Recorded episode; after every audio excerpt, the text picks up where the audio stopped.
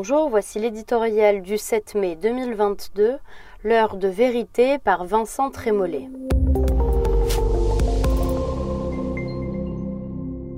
L'heure tourne et le temps, quoi qu'on en dise, est le maître suprême.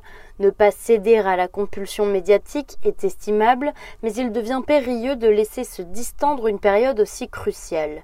L'atmosphère gazeuse qui flotte depuis le soir de l'élection d'Emmanuel Macron, combinaison législative, refus répété d'entrée à Matignon, programme évanescent, popularité déclinante en témoigne. Elle contraste fortement avec l'urgence du moment, guerre en Ukraine, inflation renaissante.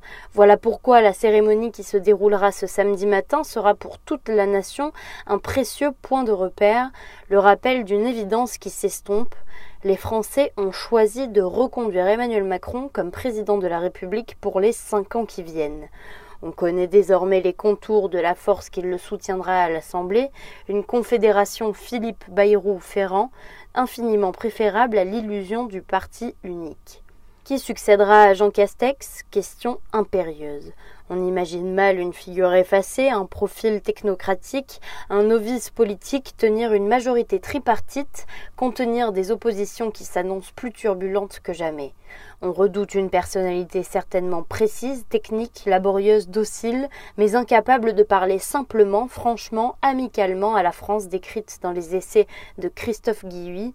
C'est bien elle cependant qu'il faut retrouver, la direction, effacer d'abord ce mauvais rêve d'entre-deux tours durant lequel le chef de l'État semblait être aimanté par la France insoumise. S'arrimer ensuite à l'autre rive de la politique, puisque l'idéologie revient en force, il faut lui opposer la seule réponse qui vaille, la réalité. On ne réunira pas la France qui se disloque par de l'argent magique, le poison multiculturaliste, les fantasmes de planification, ce sont les vertus contraires que le pays attend, vérité économique, effort collectif, fierté culturelle, sécurité quotidienne, écologie intelligente, demi-tour droite.